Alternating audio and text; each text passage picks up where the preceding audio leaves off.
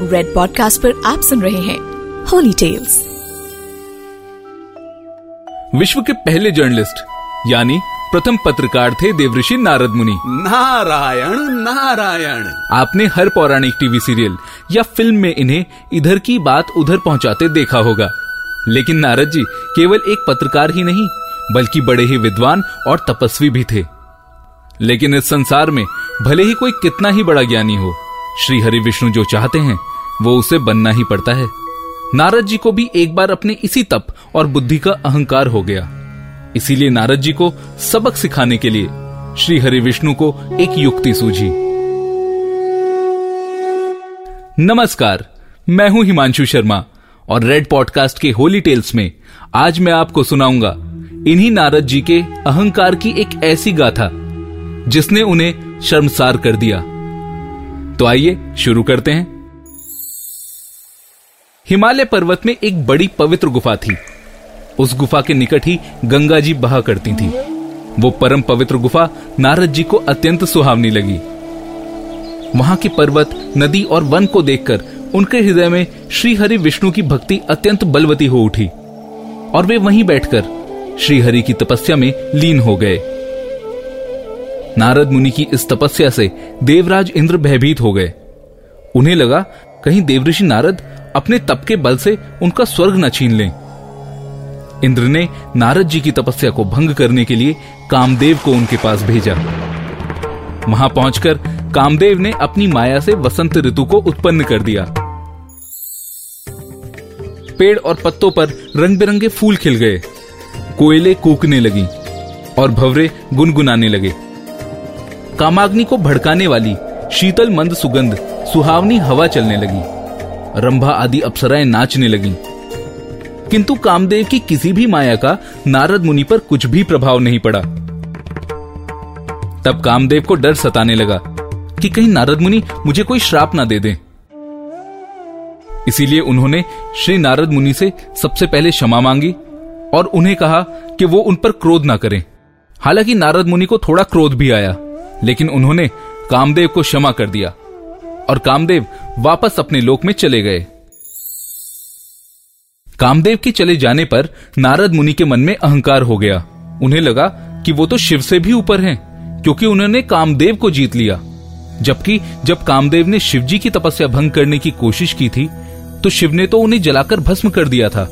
इसी अहंकार को लेकर नारद मुनि शिव जी के पास चले गए और उन्हें अपने कामदेव को हराने का हाल सुना दिया। भगवान शिव समझ गए कि नारद को अहंकार हो गया है। शंकर जी ने सोचा कि यदि इनके अहंकार की बात विष्णु जी जान गए तो नारद के लिए अच्छा नहीं होगा। इसलिए उन्होंने नारद जी से कहा कि तुमने जो बात मुझे बताई है, उसे श्री हरि से मत कहना। नारद जी को शिव जी की यह बात बिल्कुल अच्छी नहीं लगी। उन्होंने सोचा कि आज तो मैंने कामदेव को हराया है, और मैं ये इतनी बड़ी बात भी किसी को नहीं बताऊँ। ऐसा कैसे हो सकता है? यही सोचते हुए नारद जी क्षीर सागर पहुँचे।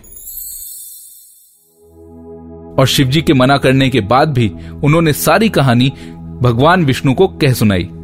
ये बात सुनते ही विष्णु जी समझ गए कि आज तो नारद को अहंकार ने घेर लिया है।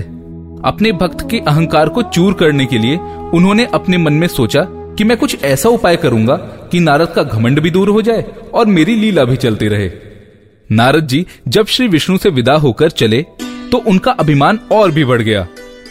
इधर श्री हरि ने अपनी माया से नारद जी के रास्ते में एक बड़े ही सुंदर नगर को बना दिया था।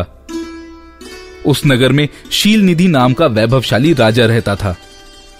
उस राजा की विश्व मोहिनी नाम की सुंदर सी बेटी थी। विश्व मोहिनी स्वयंवर करना चाहती थी, इसीलिए कई राजा उस नगर में आए हुए थे। नारद जी ने जब उस नगर को देखा तो वे भी उस नगर के अंदर चले गए।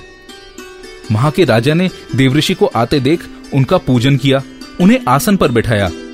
फिर उनसे अपनी कन्या की हस्तरेखा देखकर उसके गुण दोष बताने के लिए कहा। उस कन्या के रूप को देखकर नारद मुनि तो अपना वैराग्य ही भूल गए और उस कन्या को देखते रह गए। उस कन्या की हस्तरेखा बता रही थी कि उसका विवाह जिसके साथ भी होगा, वो अमर हो जाएगा। उसे संसार में कोई भी जीत नहीं सकेगा और संसार के समस्त जीव उसकी सेवा करेंगे। ये बात नारद मुनि ने राजा को नहीं बताई। और राजा को उन्होंने अपनी ओर से बनाकर कुछ और अच्छी बातें बता दी। अब नारद जी ने सोचा कि क्यों ना कुछ ऐसा उपाय किया जाए कि ये कन्या मुझसे ही विवाह करे। ऐसा सोचकर नारद जी ने श्री हरि को याद किया और भगवान विष्णु उनके सामने प्रकट हो गए। नारद जी ने उन्हें सारी बात बताई और उनसे कहने लगे, हे नाथ, आप मुझे अपना सुंदर रूप दे दो। ताकि मैं उस कन्या से विवाह कर सकूँ। भगवान हरि ने कहा, नारद, हम वही करेंगे, जिसमें तुम्हारी भलाई हो। विष्णु जी ने नारद जी को एक रूप दे दिया, और नारद जी ने मान लिया कि वो बहुत सुंदर लग रहे हैं। वहाँ पर छिपे हुए शिव जी के दो गणों ने भी इस घटना को देख लिया। रूप मिलते ही देवऋषि नारद तत्काल विश्व मोहिनी के स्वयंवर में पहुँच गए, और साथ ही शिवजी के वे दोनों गण भी ब्राह्मण का रूप बनाकर वहाँ पहुँच गए। वे दोनों गण नारद जी को सुना सुना कर कहने लगे, देखो, भगवान ने इन्हें कितना सुंदर रूप दिया है। राजकुमारी तो सिर्फ़ इन्हीं पर रीझेगी उनकी बातों से नारद जी मन ही मन बहुत खुश हुए जा रहे थे। स्वयं भगवान विष्णु भी उस स्वयंवर में एक राजा का रूप धारण कर आ गए। अब विश्व मोहिनी सब राजाओं के सामने से गुजर रही थी। नारद जी को यकीन था कि विश्व मोहिनी उन्हीं के गले में वरमाला डालेगी। लेकिन ये क्या? विश्व मोहिनी ने तो नारद जी की तरफ़ देखा भी नहीं और सीधे जाकर राजा रूपी विष्णु जी के गले में वरमाला डाल दी। विष्णु भगवान की इस माया में आकर मोह के कारण नारद मुनि की बुद्धि नष्ट हो गई थी। राजकुमारी द्वारा अन्य राजा को वरमाला डालते देख वे परेशान हो गए। उसी समय शिवजी के गणों ने ताना कसते हुए नारद जी से कहा, मुनिवर, जरा दर्पण में अपना मुँह तो देखिए। नारद जी ने जल में झाँक कर अपना मुँह देखा। और अपनी कुरूपता को देखकर वे गुस्सा हो गए, क्योंकि जल में उन्हें एक वानर की शक्ल दिखाई दी। गुस्से में आकर उन्होंने शिवजी के उन दोनों गणों को राक्षस हो जाने का श्राप दे दिया। उन दोनों को श्राप देने के बाद जब मुनि ने एक बार फिर से जल में अपना मुँह देखा तो उन्हें अपना असली रूप फिर से मिल चुका था। लेकिन भगवान विष्णु पर उन्हें बहुत गुस्सा आ रहा था, क्योंकि विष्णु जी के कारण ही तो उनकी जग हसाई हुई थी। वे उसी समय विष्णु जी से मिलने के लिए चल पड़े। रास्ते में ही उनकी मुलाकात विष्णु जी से हो गई। उनके साथ माता लक्ष्मी और विश्व मोहिनी भी थी। उन्हें देखते ही नारद जी का गुस्सा फूट गया। उन्होंने कहा, आप दूसरों की खुशियाँ नहीं देख सकते। आपके भीतर तो ईर्षा और कपट भरी हुई है। समुद्र मंथन के समय भी आपने शिव जी को मूर्ख बनाकर उन्हें विष और राक्षसों को मदिरा पिला दी और स्वयं लक्ष्मी जी और कौष्टुभ मणि ले गए। आप बड़े धोखेबाज और मतलबी हो। आपने मेरे साथ जो किया है, उसका फल आप ज़रूर पाओगे।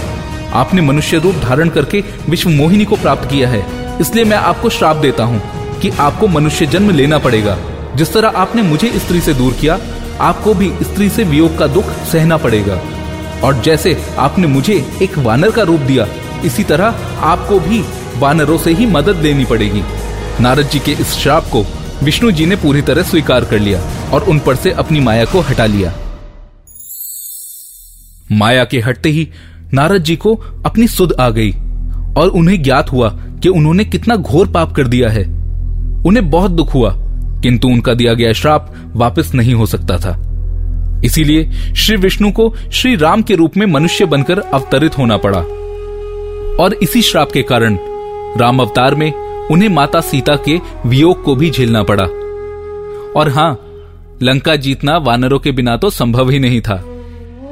शिवजी के वो दो गण जिन्हें नारद जी ने श्राप दिया था। अब जब नारद जी माया से मुक्त हो गए तो उन्होंने नारद जी के पास जाकर कहा, मुनिवर, हमें क्षमा कर दीजिए। हमने बहुत बड़ा अपराध किया है, जिसके कारण आपने हमें भी श्राप दिया है।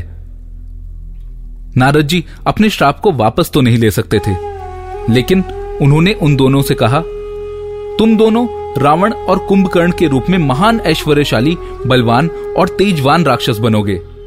और अपनी भुजाओं के बल पर पूरे विश्व पर विजय प्राप्त करोगे। और जब भगवान विष्णु राम के रूप में मनुष्य शरीर धारण करेंगे, तब युद्ध में तुम दोनों उनके हाथों मारे जाओगे और तुम्हारी मुक्ति हो जाएगी। मैं हूँ हिमांशु शर्मा और आप सुन रहे हैं रेड पॉडकास्ट पर होली टेल्स ऐसे और कई किस्सों के लिए लॉग ऑन करें the astrologic dot com You were listening to red Podcast Holy Tales, written by Himanshu Sharma, audio designed by Ayush Mehra. Send your feedback and suggestions right to us at podcast at redfm.in.